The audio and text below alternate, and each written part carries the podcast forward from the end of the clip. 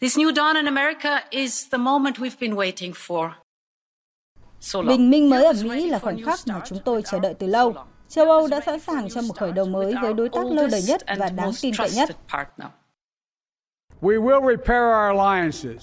Chúng tôi sẽ sửa chữa các liên minh và trở lại gắn kết với thế giới. Điều này không phải là để đáp ứng với những thách thức của ngày hôm qua, mà thách thức của ngày hôm nay và ngày mai. Chỉ 4 tháng sau tuyên bố của Chủ tịch Ủy ban châu Âu Ursula von der Leyen và Tổng thống Mỹ Joe Biden, Liên minh châu Âu và Mỹ đã chứng kiến bước đột phá trong mối quan hệ xuyên đại Tây Dương.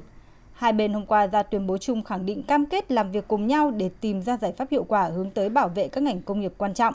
Trước tiên là những tranh cãi liên quan tới thuế nhôm và thép từng khiến quan hệ hai bên sóng gió trong nửa cuối nhiệm kỳ của cựu Tổng thống Donald Trump. Tranh chấp thương mại giữa Mỹ và Liên minh châu Âu bắt nguồn từ việc chính quyền Tổng thống Donald Trump vào tháng 3 năm 2018 quyết định áp thuế bổ sung đối với xuất khẩu thép và nhôm của Liên minh châu Âu, tương đương khoảng 6 tỷ 400 triệu euro.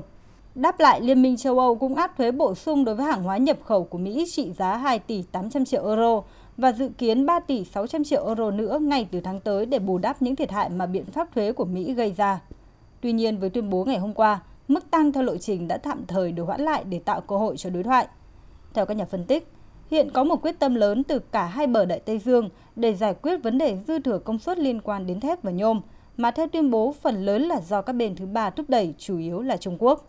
Nước này hiện là nhà sản xuất lớn nhất thế giới đối với cả nhôm và thép.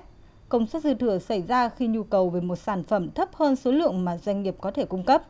Theo Liên minh châu Âu và Mỹ, những biến dạng do công suất dư thừa này gây ra mối đe dọa nghiêm trọng đối với các ngành công nghiệp thép và nhôm, định hướng thị trường của Liên minh châu Âu và Mỹ, cũng như người lao động trong các ngành này.